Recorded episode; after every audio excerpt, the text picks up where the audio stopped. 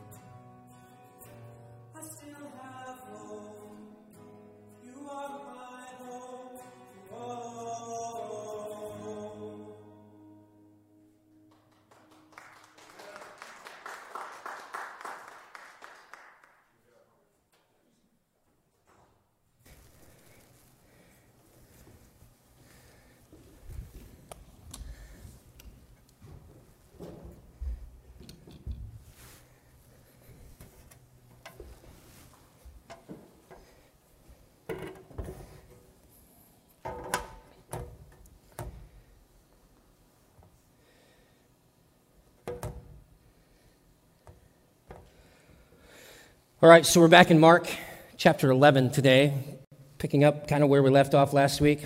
This is the curse of getting old, right? Multiple glasses for multiple multiple projects. Man, when did that happen? That's what I hear. It's all downhill from here, right? Mark chapter 11. The triumphal entry, it's called in most of our Bibles. It is the beginning, uh, appropriately so. Last night at sundown uh, actually began uh, the celebration of Passover week for our Jewish friends. And uh, that's what's occurring here at uh, the beginning of the triumphal entry when Jesus is entering into Jerusalem. It's the beginning of that very same week, which will lead up to the events as we describe them of Holy Week, the triumphal entry, uh, the recording of Jesus being uh, anointed uh, by uh, a woman in the home of Mary and, or sorry, Martha and uh, Mary and Lazarus, and then uh, Jesus washing the feet of the disciples, Judas making his plans to betray uh, Jesus to the chief priest and the scribes and the Pharisees, and then him being taken uh, into uh, their care, their care, their custody, and tried before Pilate, um, visited to Herod uh, before the people. And of course, in between there is, is the event that we will speak about and celebrate on Thursday, the Passover meal, which for us as uh, New Covenant Christians becomes something that the scripture describes as the Lord's Supper, uh, this time together of remembering the breaking of the body of Jesus, the shedding of his blood, and then, of course, next week celebrating his glorious, victorious resurrection. It all comes to a pinnacle right here, beginning in this moment of the triumphal entry. And um, it's, it's a great story. There's a couple of things I want to pull out of it here this morning that hopefully will be uh, meaningful to you. But in the context of kind of the music that we've heard this morning, uh, the, the theme of, of much of the, the songs this morning was, as I prayed, that we're never alone, we're never without Him.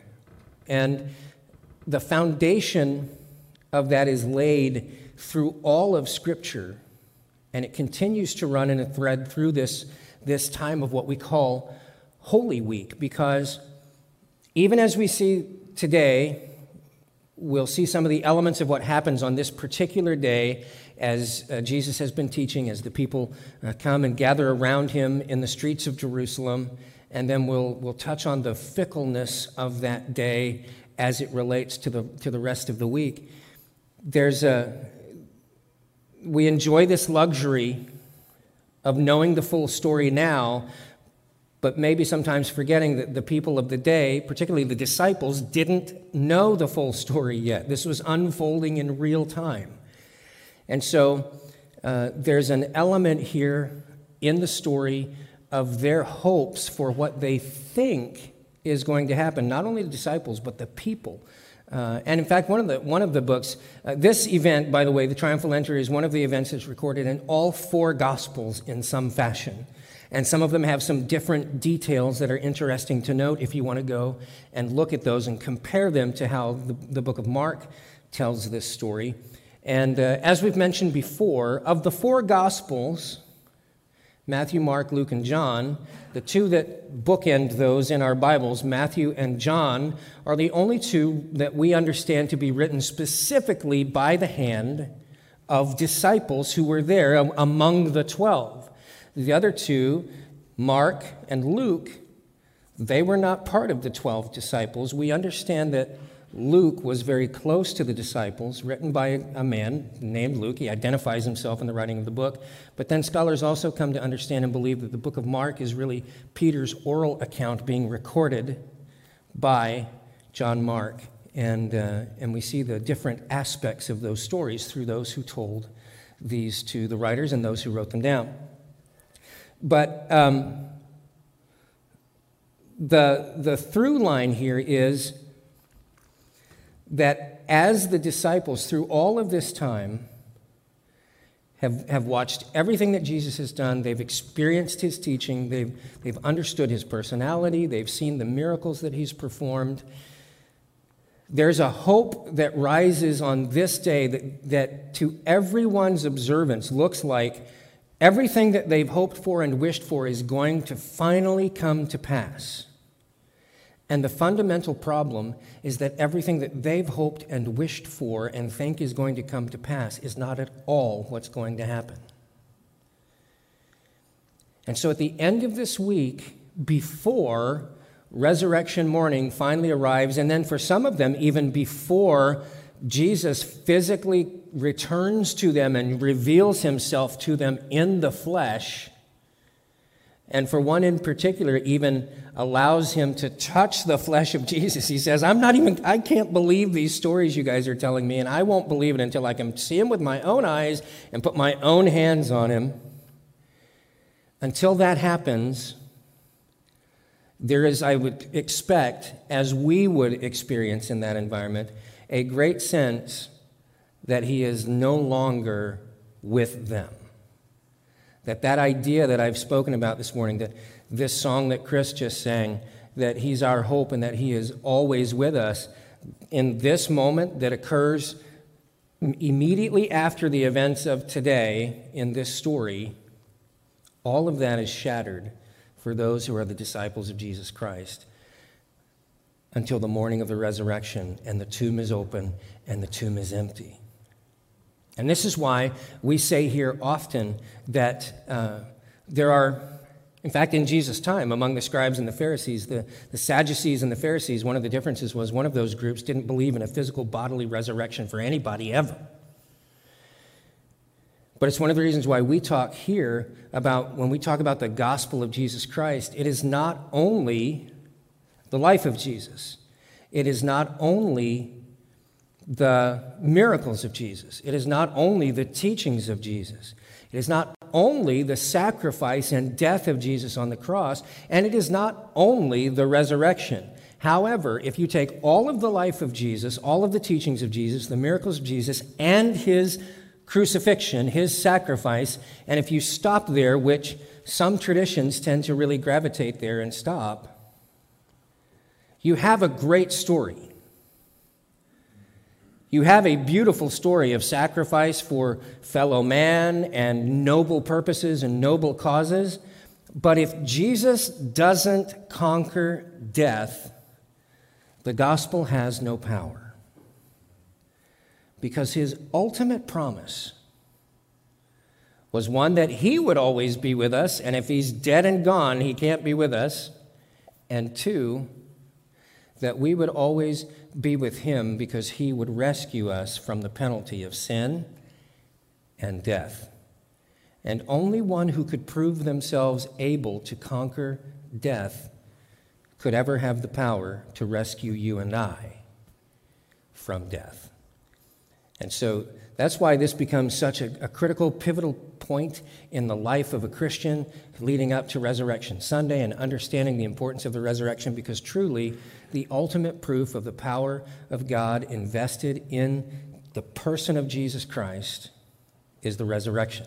All right, so let's go to chapter 11, verse 1. It says, Now when they drew near to Jerusalem, to Bethphage and Bethany, at the Mount of Olives, Jesus sent two of his disciples and said to them, Go into the village in front of you, and immediately as you enter it, you will find a colt tied on which no one has ever sat. Untie it and bring it.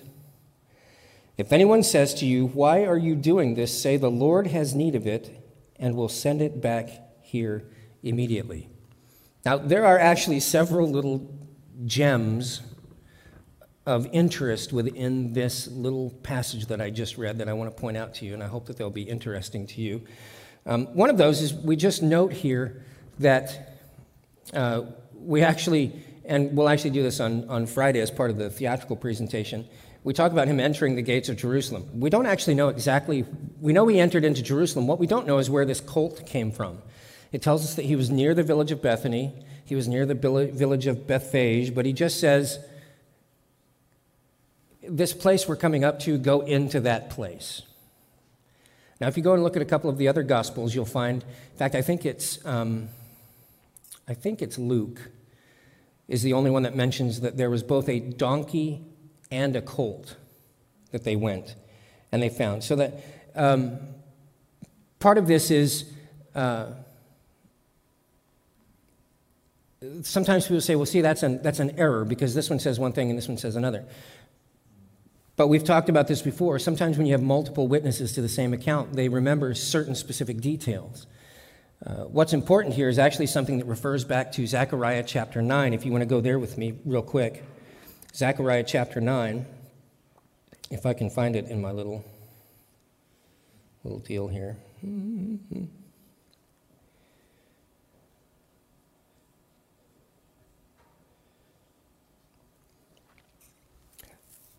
I think Luke records the, the donkey and the colt I believe it's Matthew who actually says this is, this is a fulfillment of prophecy and actually quotes from Zechariah chapter 9. So if you go with me to Zechariah chapter 9, verse 9, it says, Rejoice greatly, O daughter of Zion. Shout aloud, O daughter of Jerusalem. Behold, your king is coming to you, righteous, and having salvation is he, humble and mounted on a donkey, on a colt, the foal of a donkey.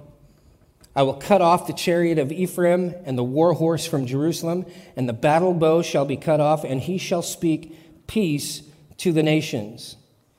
His rule shall be from sea to sea and from the river to the ends of the earth. As for you also, because of the blood of my covenant with you, I will set your prisoners free from the waterless pit. Then he continues to go on there. But there's several things here. So, first, you notice clearly, behold, your salvation is coming, right? He's going to come on the, the back of a donkey, but not just any donkey, a, a baby donkey, a foal who has never been ridden. All right, we'll come back to that in just a moment. But the other things that the prophet says here is that that same one is going to bring, he's going to cut off war, and he's going to bring peace and he's going to set captives free from their captivity. Now, think about some of the other ways that Jesus is referred to in Scripture. Uh, remember the, the herald of the angels when he was born peace on earth, goodwill to men. For unto us this day is born in the city of David a Savior, who is Christ the Lord. And he shall bring peace to all nations. Uh, book of Isaiah, King of Kings, Prince of Peace. So we see this echoed here in the prophecy of, of Zechariah. Uh, and then he also talks about the blood of my covenant. When we talk about the new covenant that Jesus establishes when he speaks to the disciples at the Lord's Supper, what does he say? He said, My blood, this is a new covenant that I make with you. And it's the covenant of his shed blood and his broken body. So, all of this is referred to in this passage from Zechariah. So, I just wanted you to see that because I think it's interesting to know that these things that are happening in the book of Mark and recorded in the other Gospels, these are fulfillments of prophecy from a number of different places, but Zechariah is one of those.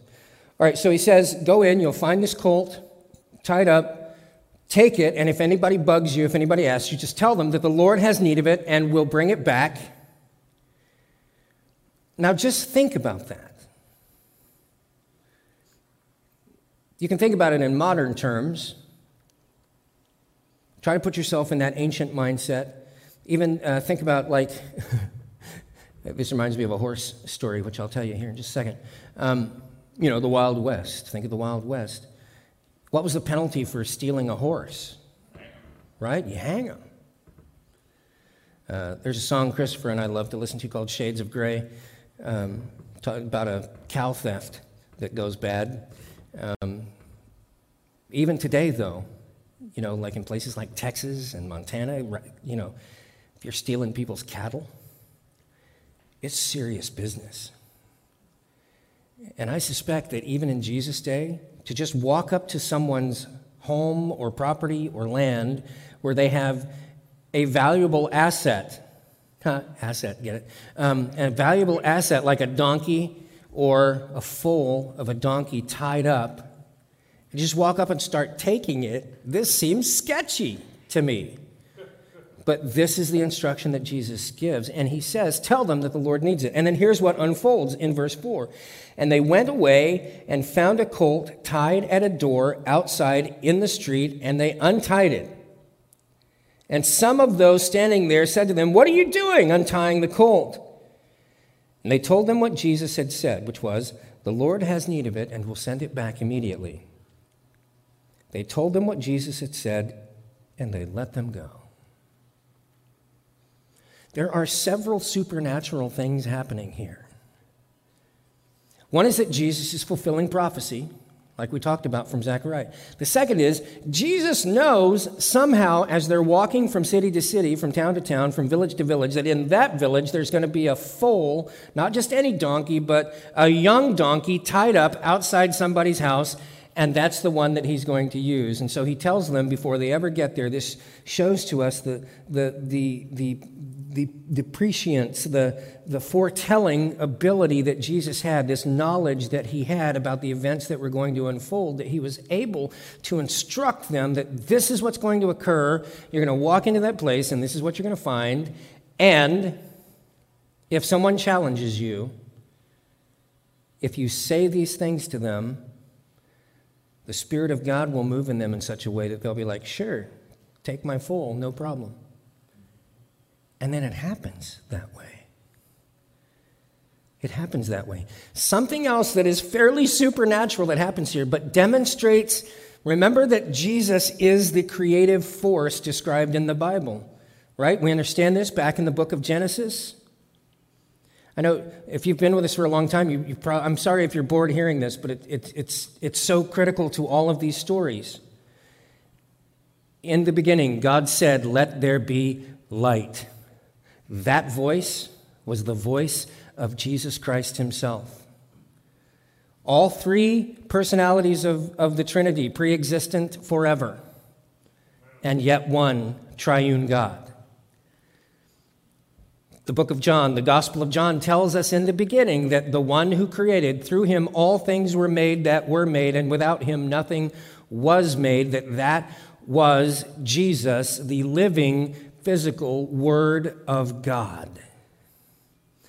And in something that seems so simple on the page right here, we get a picture of his still supremacy over the creation.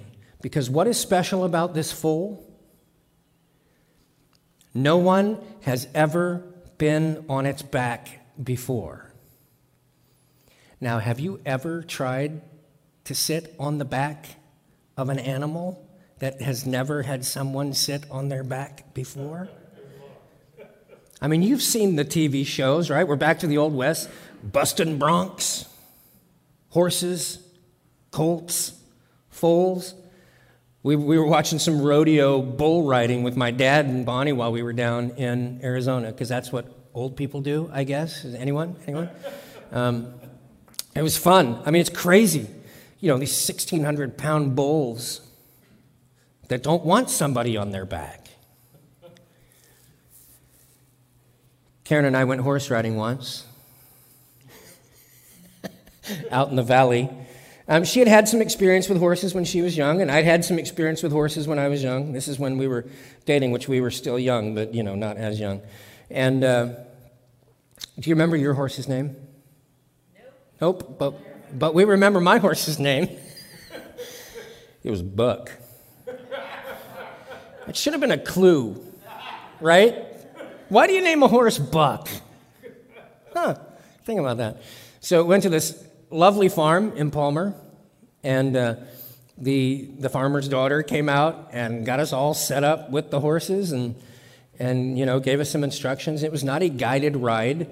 She had said, uh, it's right above the Matanuska River there, that, you know, she'd send us out across the, the field, and, and they would know where to go.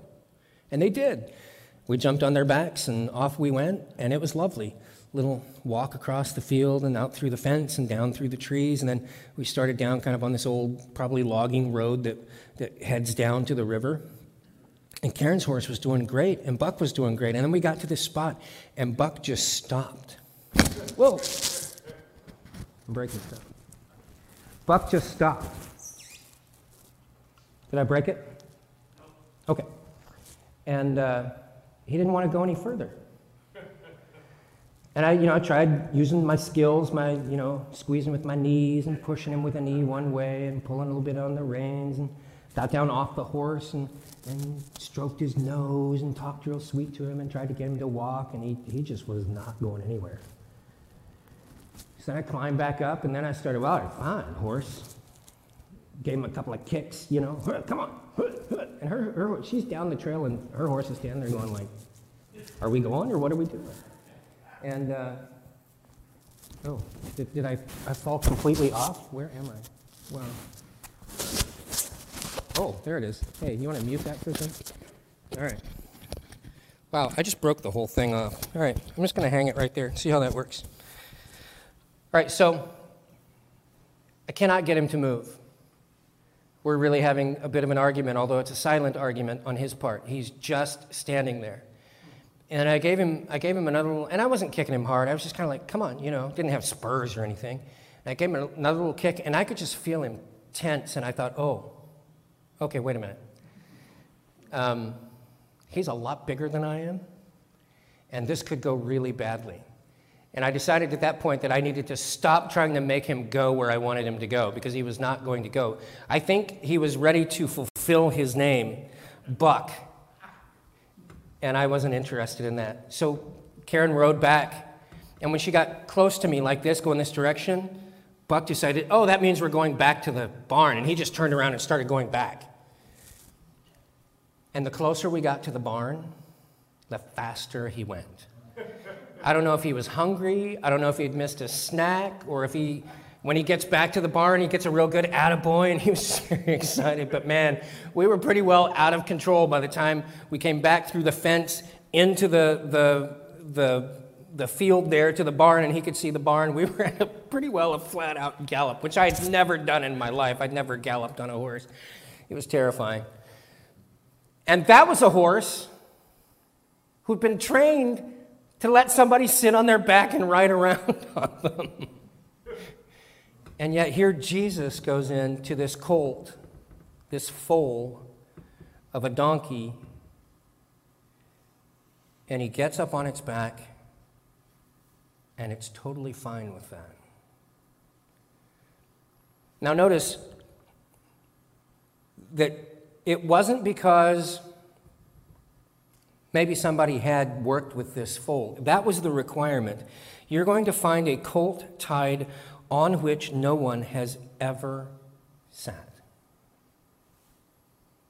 And so we see another aspect of Jesus' divinity, his supremacy over creation in this seemingly simple act. So they find the colt, they bring it. Verse 7 they brought the colt to Jesus, and they threw their cloaks over it, and he sat on it.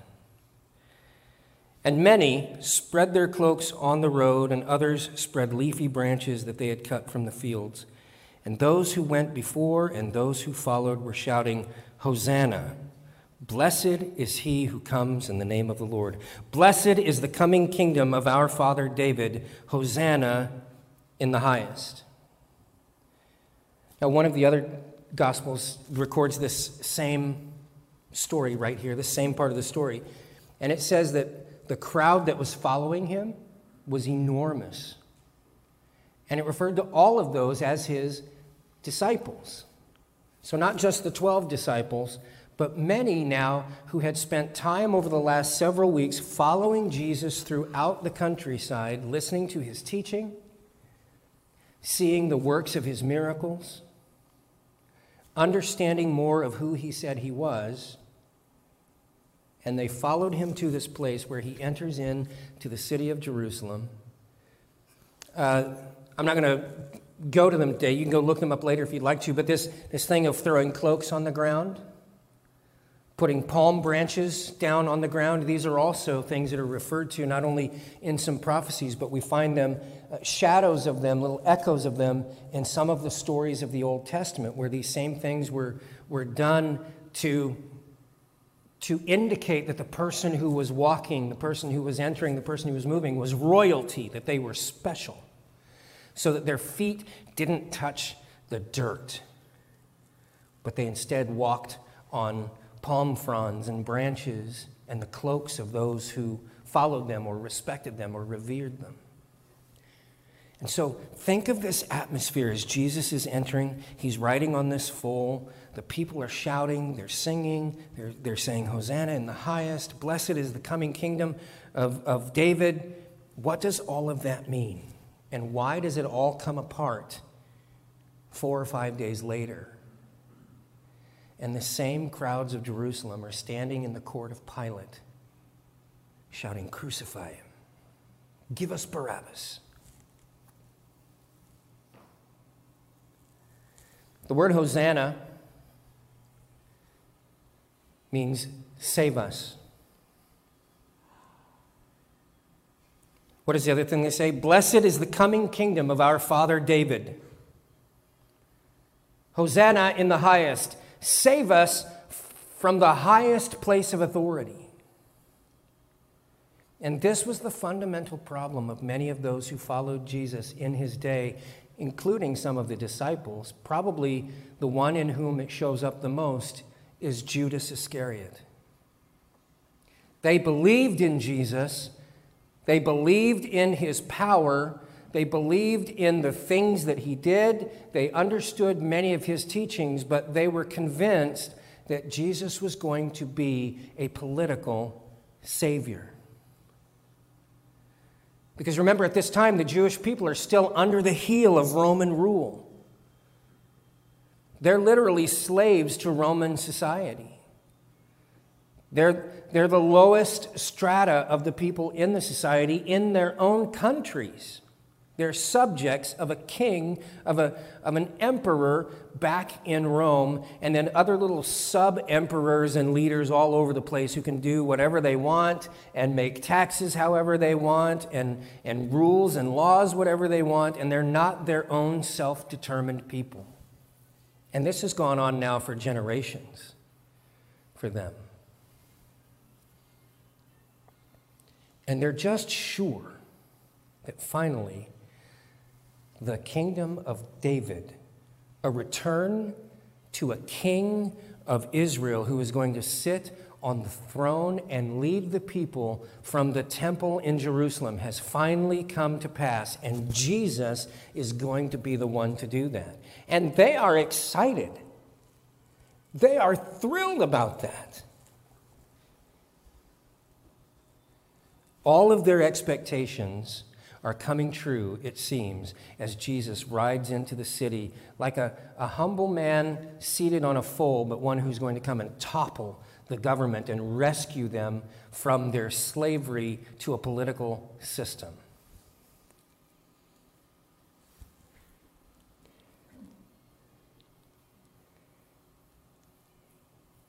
And what we know, it is in the course of just really a few short hours. What will be revealed is that Jesus' mission was not anything to do with politics or governmental structures in the way that we might think of them or that the people of the day thought of them. And in fact, what happens is there's, the people become so disillusioned because Jesus is not only overthrown, he's arrested, and when he's arrested, he makes no defense. He doesn't even try to get himself released. He doesn't even make an argument before Pilate or Herod. They ask him, People say that you're a king. Are you really a king? Jesus says, You said it, not me.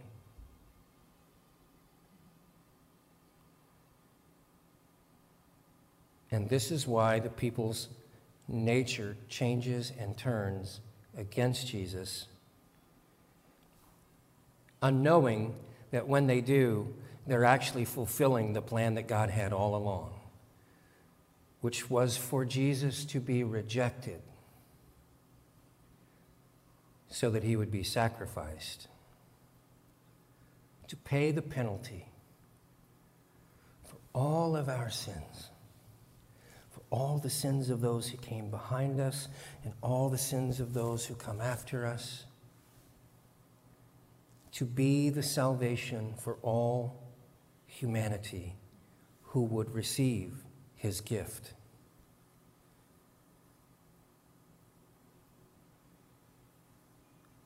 We go back to Isaiah, it says that he was despised and rejected by men. See, he had to be rejected before he could be our salvation. This is why scriptures say that even while we were still sinners, Christ chose to die for us.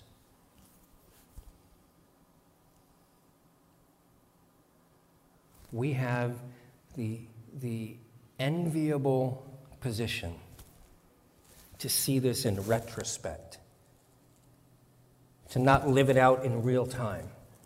I, I can't imagine the way that the disciples and the followers of Jesus felt crushed and disillusioned by the events then that transpired after this day. It's such a, it's such a big mountaintop. It's so high. It's so great. It's so real. This is really happening. And then, oh, it just all crumbles to the ground.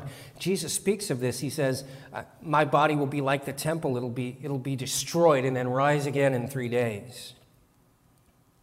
This is the beginning of the destruction of the temple in the minds of the people. We, we enjoy the, the perspective of seeing it in its whole after it's occurred. And yet, I'm still struck by the idea that we still, at times, are the ones who do the rejecting.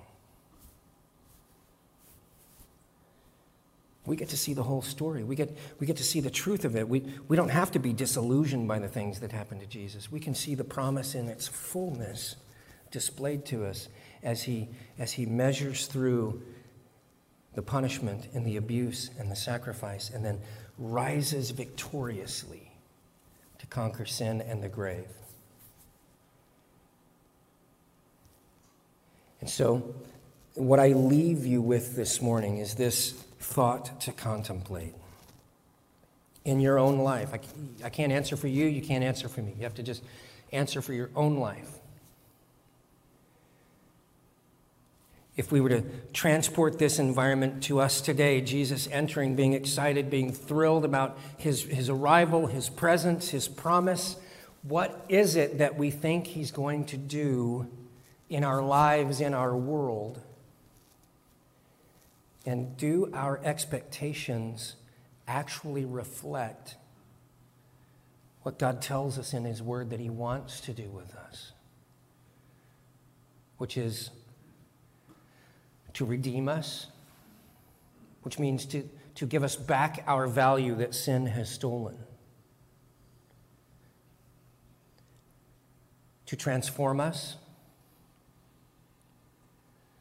Instead of being angry, we're loving. Instead of being cruel, we're, we're kind.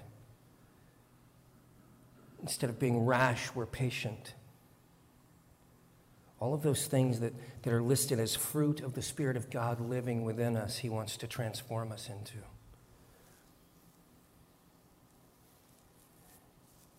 It is, He wants to, to take us from being self serving to serving one another. And so, as you enter into this Holy Week, looking forward to the beauty of that resurrection celebration, celebrating the, the exclamation point on the gospel that is the resurrection of Jesus Christ. I'm just going to challenge you to spend some time this week thinking about your expectations of the work of God as He's entered into your life. And do your expectations reflect what he tells us in his word through the example of Jesus Christ and through, through much scripture and writing after the resurrection of Christ, instructing us about living the Christian life. Are we actually reflecting that, or are we disappointed with the way Jesus has turned out? And if we find ourselves in that place, I'm going to ask you, I'm going to ask me to seek the face of God, to do a miraculous work in my spirit, to begin that transformation in me that will turn me towards being thankful and praiseful of the work He intends to do, not the work I wish He would do. And to bless Him for that. Would you stand with me for closing prayer?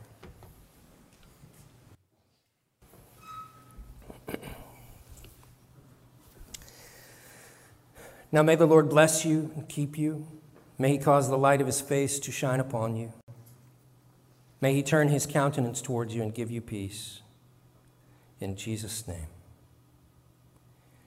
Amen. As you go this morning, I want to remind you of the Clare House sign up out here on the board. If you're here in the house, you can email Pastor Jason at c3ak.com if you'd like to sign up uh, digitally. And then don't forget, go and register if you're going to come in person to uh, Maundy Thursday celebration at Rabbit Creek, Good Friday celebration here. Um, both of those, by the way, will still be uh, encouraging masks there. At the Rabbit Creek, uh, people will be seated in uh, family groups and, and bubble groups. Uh, they'll have to tell that because at the tables will be elements for the Lord's Supper and things like that, but you'll be sharing those with people that you're comfortable doing that with. So make sure and, and be mindful of that when you come on Thursday, but uh, still taking those precautions. And then here, uh, we're uh, encouraging masks still here for this event here, so just so you know that. And then, of course, they will be available for live streaming as well online. All right, folks, I love you. It's been great to be with you this morning. Thank you, tech team. As always, a wonderful job back there. I know you're doing hard work. And worship team, always a pleasure to be with you. Good to see some other new faces this morning. If we haven't met, I'd love to meet you before you get out of here this morning. God bless you. Have a great week.